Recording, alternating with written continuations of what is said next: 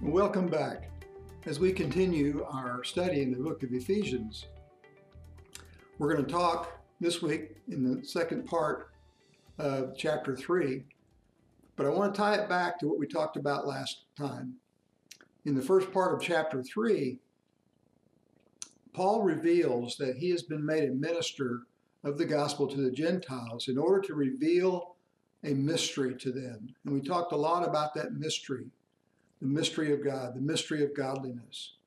And that mystery is something that we have been looking for our whole life and didn't realize what it was.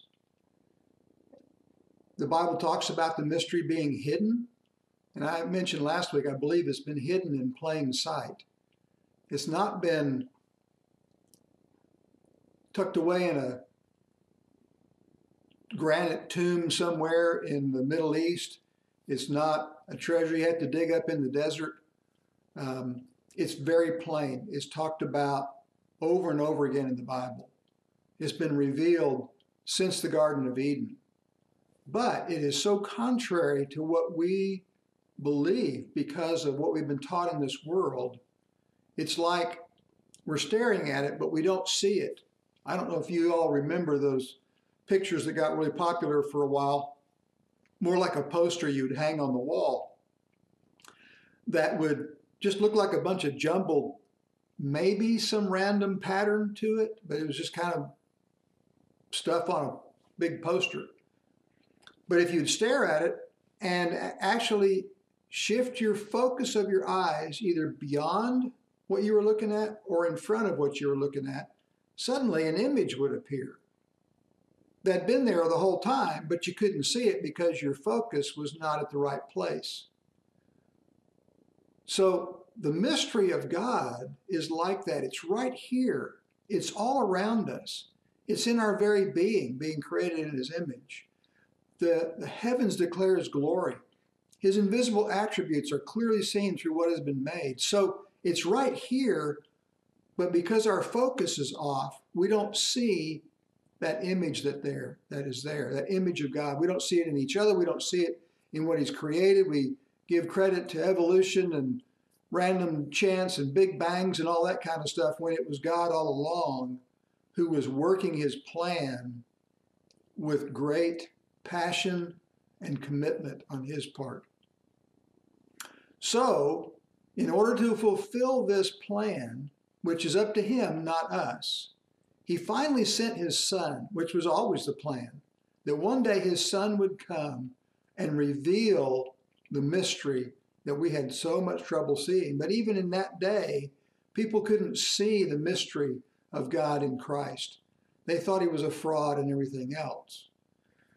Paul himself, being one of those people that was a violent offender against the gospel, the good news of Jesus Christ, and he was set about in his passions to destroy the early church.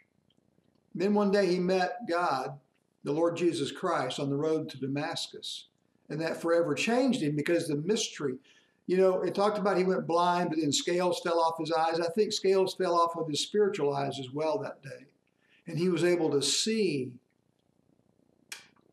the plan of God being fulfilled in Christ. Now, he had a lot to learn, and he spent time, we, we find out in Scripture, away for a while, learning this, being uh, taught by the Holy Spirit, how all the things that he learned as a Jewish man were pointing toward this one singular event, the death, burial, and resurrection of Christ, to usher in the kingdom of God as he intended from the beginning, which was Christ in us.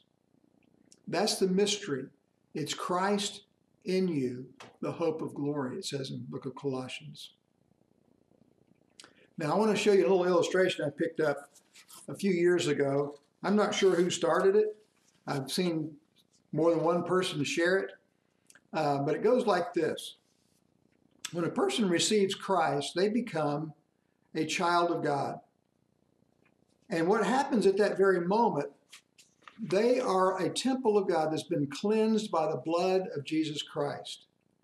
And just like in the Old Testament, in the Old Covenant times, when they built a tabernacle in the wilderness and the temple in Jerusalem, they would cleanse that temple with the blood of a sacrifice. And once the the temple was cleansed, God came and lived in that temple. He would show his presence there in the Holy of Holies. All right, so just like that, when you accept Christ, you are cleansed by the blood of the Lamb. And God, the Holy Spirit, comes to live inside of you. This is a little envelope, okay, child of God, Holy Spirit going inside. All right, so now you are indwelt by the Holy Spirit. The Bible says if you don't have the Spirit, you're none of His. And it's the Spirit of Christ who lives in you. Right? So Jesus comes to live inside of you by His Spirit, God's Holy Spirit. Right? And then the Bible says we are also placed in Christ. You know, 2 Corinthians 5 17 says, Therefore, if anyone is in Christ, he is a new creature. The old has passed away, the new has come. So the child of God is now in the Son of God. And the Son of God, through the Holy Spirit, is in the child of God. So you are indwelt by God and dwelling in God. And the Bible also tells us in John 17 and other places that Jesus is in the Father. All right, so now we have the Son of God in God the Father. And where are you as a child of God? Well, you're two layers deep in God and filled with God. That is secure. You know, Jesus said, No one can pluck you out of my hand. And the Father, who is greater than me, no one can ever pluck you out of the Father's hand. All right, so we are indwelt by God and dwelling in God as a child of God. That is the mystery. It's not, will I ever get it right and finally do all the right things so God will be happy with me and not, not upset with me? No, the mystery is, and we'll talk about here in a minute how far reaching that is, but and hopefully every time we talk it'll be about this. That Christ came to make you a new creature to put himself in and to put himself in you to seal you in that new and holy condition and then he protects you with a double layer of himself on the outside as you are filled with him on the inside. Now, we will talk eventually about well, then why do I still do things that doesn't look like I'm a child of God? Well, that's immaturity. And we need to grow up in him, into him who is the head, and reach full stature. But that doesn't make us a child of God. That reveals our relationship as a child of God as we mature. All right, so the profound difference between the two new co- the two covenants, the old covenant and the new covenant. This is not going to take very long for me to share today, but I want you to think about this. The old covenant, God was distant. He was up on a mountain. He was in a temple, and you couldn't go in that, that room where he is unless you're the high priest. And you could go in, only go in there one day a year, as long as you had blood from the sacrifice and you hadn't done anything stupid, so God wouldn't kill you while you were in there. You know, they used to. They said they used to tie a rope around the high priest's foot, so if he got in there and God was upset with him and he died, they could drag him out because nobody else wanted to go in there and get him. Right? That was their concept of God. He was angry and scared, and he would kill you for almost nothing. And we all had something that we deserved to be killed for. And so God was distant. He was on the outside. He was scary. There was a quaking, smoking mountain when he came down. And he destroyed the Egyptians. And wow, you know, you got to look out for this guy he will kill you.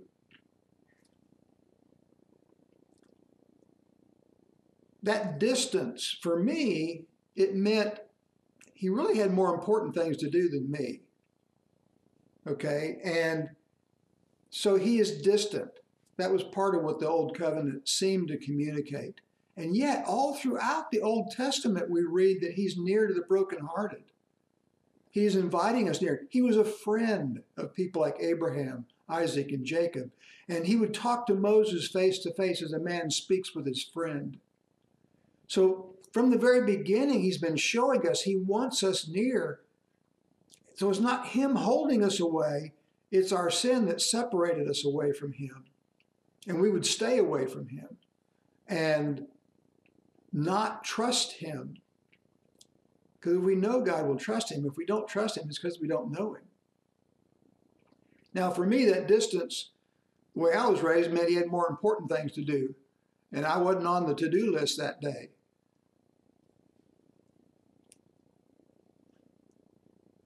There's been a popular teaching going around that somehow or other God has big things to do, and we're only valuable to God if we're helping Him accomplish that big thing He wants to do. That big thing for a lot of people um, is the work of God on earth. But here's the deal we are the work of God on earth. We're going to talk about here more of that in just a minute. But He doesn't have more important things to do than to mess with us. We are what He's doing. Okay, He's demanding. He just got stuff to do and He wants us to get it done. But again, He's not demanding and distant. We're going to see the, what He is here in just a moment. Or how about this one? He's disappointed because he's demanding and I don't ever measure up and he's distant, always got something better to do, um, and I don't measure up, so he's just disappointed in me all the time. And that's pretty much the, the view that people who look at God through an old covenant perspective think of him as being distant, demanding, and disappointed almost all the time. But in Christ, the Bible says, in Ephesians chapter 1, it says, We are made accepted in the beloved. You know, Hebrews 12 says, He corrects or scourges the son he receives. So we're accepted through Christ. We, don't, we aren't accepted through good works. We weren't saved through good works. We don't make ourselves acceptable through good works. It's a relationship. And becoming mature and growing up is what happens after we become acceptable to God through Christ not what makes us acceptable to God. Our good works do not make us acceptable to God, either for salvation or in our current condition as His child. Because that would say that the work of Christ was insufficient, inadequate to actually do what He came to do. And Christ finished what He came to do. All right, so the new covenant is not God on the outside. The new covenant, as we've seen, is God on the inside. He said, I'll put my spirit, I'll give you a new spirit, and I will put my spirit in you. It says in Ezekiel chapter 36. So even in the Old Testament, he was telling us about this coming new covenant, new, new agreement, where he would dwell in us. He didn't want to dwell in a house in Jerusalem or a tent in the wilderness. He did for a while, showed his presence there, but we are the home he wants to live in. Not just for a little while, but for all eternity. We are being built, Peter says, like living stones into a holy habitation for God. That has always been his plan. When he said, Let us make man in our image and according to our likeness, and the Father, Son, and Holy Spirit are never separated, he intended for us to never be separated from them, from God himself. Father, Son, and Holy Spirit. All right, so instead of distant, he's actually close. And by the way, you can't get any closer than in. You know, I could have a thorn right up against my hand here, and that's close, but if it goes in, it's even closer. All right? I can have, you know, a, cinnamon roll sitting in front of me, and I can get really close to it, mm, smelling it, and just wow. but if I eat the thing and it goes in me, then it's it's closer than sitting out here and me smelling it and looking at it. So the closeness of God, the nearness of God, the psalmist said, is the goodness that I would choose. Well, you can't get any nearer than inside.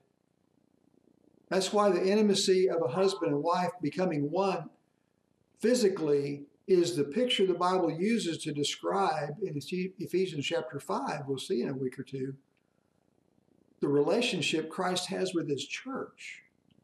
It's a joining, a complete oneness. You know, in the Old Testament, in the book of Isaiah, it says, You'll call his name Emmanuel. What does that mean? God with us. I've heard some say, well, with, you know, we shouldn't even pray, God be with us. Well, Jesus said in John 14 and 16, those two chapters, that the Holy Spirit, when He comes, He'll be with you and in you. And with is just as important as and. I've been in the presence of people, I've even been with my wife or in my wife's presence, and she'll realize that I'm I'm there, she and I are one, but I'm actually somewhere else in my mind. I'm not with her. Physically, I'm present, but I'm actually somewhere else. Well, God is never that way. When He comes to us in the person of the Holy Spirit, He is not only in us, but He's also with us. Meaning He is always focused on us. He's never too busy, He's never distant, He's never disappointed or disgusted or any of those kind of things. He is absolutely riveted to us. I think that sometimes we feel that He's not because of human relationships we've had that were like that yeah, we were, you know, married, or that was my mom or my dad, but they were always kind of somewhere else. They never were actually interested or connecting with me. And so we feel that God's like that. Yeah, he, he saved me, but he's got bigger things to do, and I'm just sort of in the way most of the time. I'm always disappointing him. But what if there's not a project out there? What if I actually am the project? That means he's always riveted, his attention is always riveted on me because human beings are the only thing that are going to last for eternity. The entirety of creation is going to melt with fervent heat and cease to exist at some point in the future, except for you and me. Children of God are going to exist forever in His presence, and those who are not children of God will exist forever not in His presence. He promised, um, I will never leave you or forsake you. That's Hebrews 13 5 and never is a long time. This goes back, I believe, to something he, he illustrated in the Old Covenant or in the Old Testament times. When he cut the covenant with Abraham, uh, Abraham went to sleep, and only God went through the pieces of the sacrifice and said, The Lord, do so to me and more if I don't fulfill my promise. Otherwise, I will divide my very nature, because they would cut the animals in half and walk between them. If I don't keep my promise to you, I will divide myself. And how would that happen? Well, if he puts the Holy Spirit in me and the Father decides to leave me, but the Holy Spirit is the earnest of his promise, which he'll never break, I get to keep the Holy Spirit. Well, God's not going to break his promise, so there's no fear of God dividing his nature or his character or his being, Father, Son, and Holy Spirit, because he won't keep his promise to me. So his promises to you and me are secured by the very holiness of his nature and character that he will never lie and he will never break a promise. Those are the two unchangeable things it talks about in Hebrews. He can't lie and he can never break a promise and alter the promise that he's made. Because it wasn't, I'll do something for you if you do something for me. It's just, this is what I'm going to do for you. And he did it when he put Christ in us. So he's close. Now, I'm trying to alliterate this. You know, instead of being distant, or excuse me, uh, demanding, he's collaborating. You know, instead of distant, he's close. Well, instead of um, demanding, he's collaborating with us. And what does that mean? You know, he, there's a lot of things he could just do and not mess with us at all. He could cause the birds that fly in the sky to form a formation that spells out the gospel for people to read. Um, he could cause you know, flowers to grow that had the truth of, of, of the gospel written on their petals when they bloomed. There's all kinds of things God could have done, but what he chose to do was work with us, through us, and in us to establish this thing called the kingdom. And he's not going to leave us on our own. He said, I won't leave you as orphans, it says in the book of John, but I will come to you. He said, I know you're disappointed, you're sad because I said I'm leaving, but I'm not going to leave you as orphans. I will come to you. And how did he do that? By the Holy Spirit. He put himself, he right after the resurrection, people began to believe. We see in Acts chapter, first couple chapters, that the Holy Spirit came on people like cloven tongues of fire, and that was the inauguration of the part of the new covenant that is so different than the old. The Old was God on the outside, the new covenant is God on the inside. And when you receive Christ as Savior, when you believe in Him, it says in John 1:12, Christ comes to live inside of you forever. All right, so He indwells you, and not so that you and He can go do a project. You are the project. I am the project. I'm what He's working on. You're what He's working on. The rest of it's temporal. Yeah, I used to be a building contractor. and At times we would build forms for concrete or scaffolding uh, to work up high or whatever. But those weren't permanent structures. They were just there to help us finish the real project, which was the house or the building we were building or the, the slab we were pouring or whatever, the, the, the foundations and stem walls. Okay, so there were temporary structures that had no lasting significance. Well, all of creation in the physical realm, if you will, is just temporary structures built to help him communicate with us his overall purpose for you and me. But someday the forms and the scaffolding will no longer be needed. And he's just going to burn it up with fervent heat. But you and I will last for eternity because we are the project. You know, I grew up in the family that loved to, to do projects. I don't care if it was a fishing trip or a camping trip or paint the, the bedroom or whatever, you know, rake the leaves in the yard. And if as a kid I was more in the way and more trouble than I was worth, I was kind of told to go away, go do something else because you're just in the way because we have a project to get done here. And what I learned out of that, whether my parents intended to teach me that or not, I don't believe they did. But what I what I felt I learned out of that, I found out years later, was the project was important, and I was only important to my parents if I was there to if I could help them complete this project, whatever it was. And a lot of people see God as being that way. That um, God's got some big thing He's doing and you need to get on board with it or get out of the way. Okay, you're either helping me or hurting me here. And if you're not helping me, just get out of the way. And the word I hear a lot is the kingdom of God. God is building his kingdom like it's some entity in and of itself. Well, it's not. the kingdom of God is within you. You are the kingdom of God. If God is building his kingdom, that means he's building you. And the only part that we play in that is by faith, getting to know Him so that as we know Him, we trust Him more, and His nature and character is displayed through us by obedience. It doesn't make us the project or make us valuable. That's just the completion of the project. You know, Philippians 1 6 says, He that began a good work in you will bring it to completion. Like living stones, we are being built into a holy habitation for God.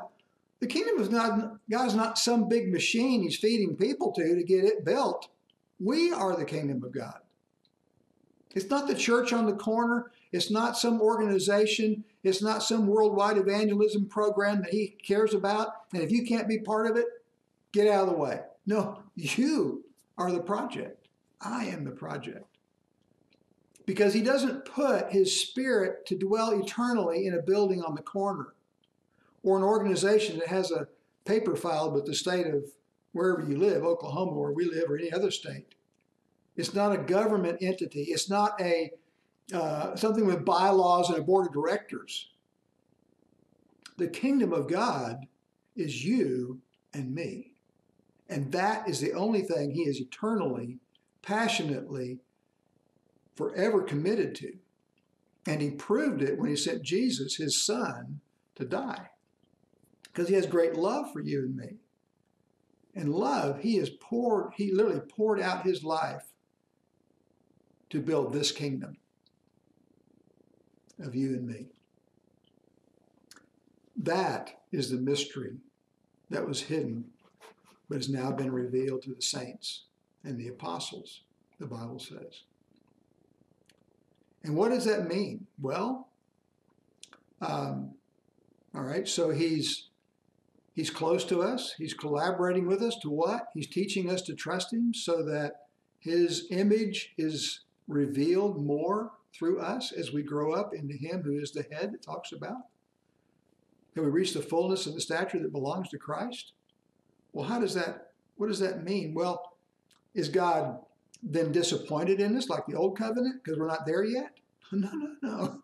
He is celebrating it every step of the way you know, as we have uh, children that grow up, if we have a ball team and you take some new guy or gal on the ball team or the track team or whatever team, and they, they, they got some talent, but they don't know what to do with it. And, and we nurture them and we train them and we discipline them and we teach them and all that stuff. And discipline, by the way, means only to train, doesn't mean to punish.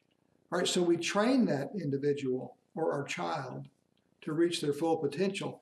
And as they reach those milestones, we celebrate that. Yeah, they just won the, the 50 yard dash in sixth grade.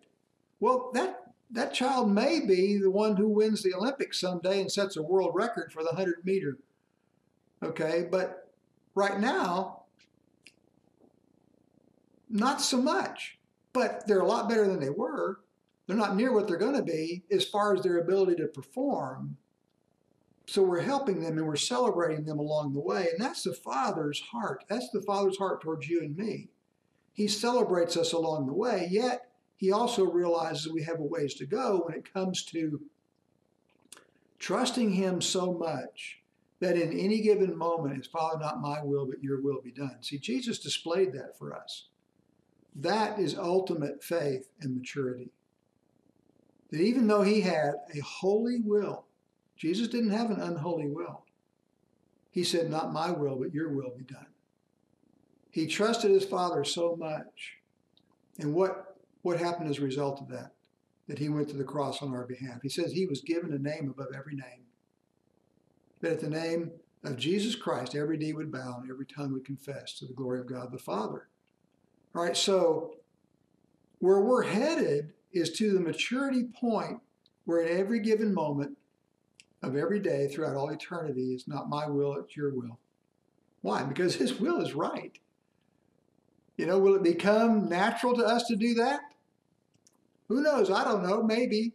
At times, doing the will of God seems natural to me. Sometimes it seems contrary because things fight, you know, emotions and the world system and old belief systems and that kind of stuff get wadded up in there.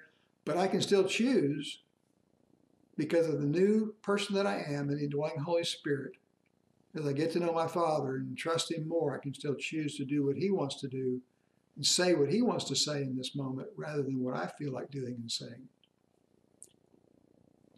So it's learning to trust him and live out his will. That's conformity to Christ, as I call it, conformity to Christ in real time.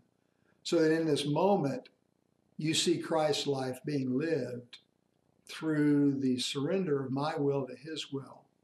As I yield and defer uh, what I think is best in the moment to what he says is best in the moment. And by the way, he will always say and do only that which is consistent with his nature and character. So if I'm doing something out of nature and out of character with God, if it's contrary to his nature and character, then I am not doing the will of God. Some people are teaching nowadays that whatever you do because you're a child of God, it's God's will. That's not true. Um, God has a specific will, and just like the Son taught us, we should say, Not my will, but your will be done.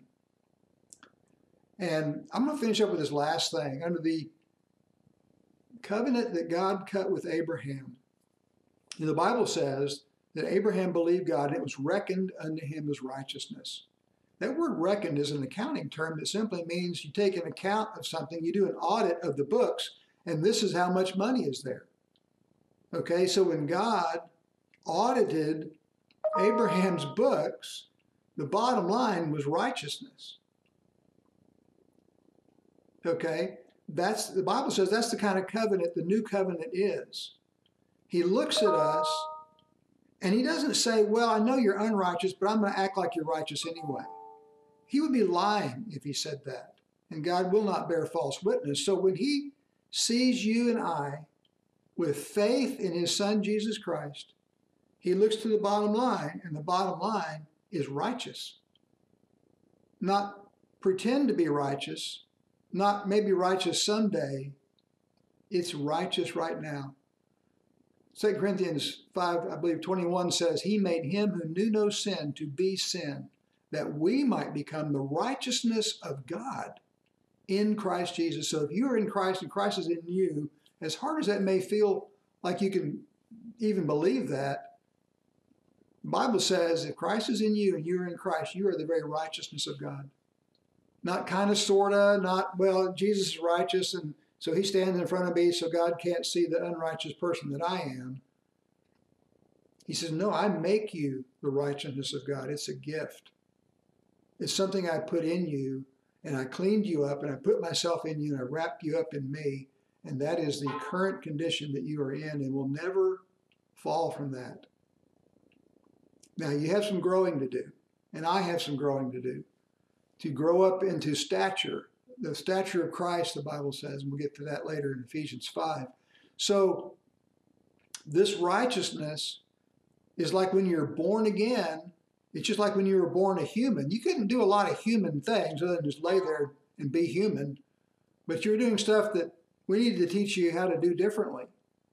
And you didn't become human when you learned how to walk or talk or use a knife and a fork instead of your fingers. That's something you learned how to do because you were human. It didn't make you human. Well, when you got born again, you became a child of God. Now we're learning how to do those things that children of God do, but those things we learn how to do don't make us a child of God. They express the fact that we're a child of God. And so every day we can take hope and realize that God is close to us. He's so near. He's inside. He's collaborating with us. He's working with us. He's wooing us into that position of faith where we'll walk out that, that obedience out of trust in Him. And He's celebrating that because we are righteous before Him. And He is excited about our growth. And He won't give up on us. None of you will be God's first failure if you're a child of God. You will not be the one that He tried to bring you to maturity and just couldn't get there. Because that would make us responsible for the end result. We're not responsible for the end result, but we are responsible with what we've been given. And if we don't utilize it, if we kind of leave, leave, leave, it to the side, if he shows us we can trust him, we choose not to trust him, then we get to do that lesson all over again. We get to think about it again. We get to come up against that problem again. And eventually we'll get to the place as God's child where we trust him even in those situations that seem so hard.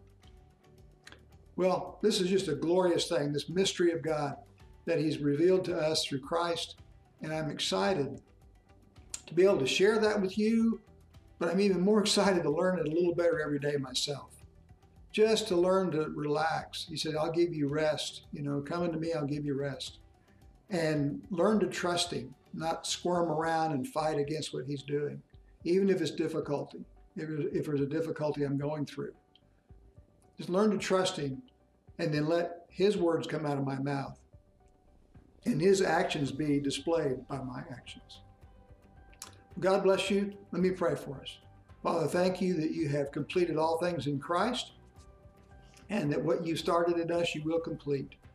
Thank you that you're not distant, that you're not discouraged, disappointed, or any of those things in us. But through Christ, you're close. You've made us clean. You have indwelt us. You're celebrating us every day in our growth. And you are training us to even greater heights of trust and faith and obedience. And in the end, it's all because you made us righteous by your work through Jesus Christ our Lord. Thank you in Jesus' name. Amen.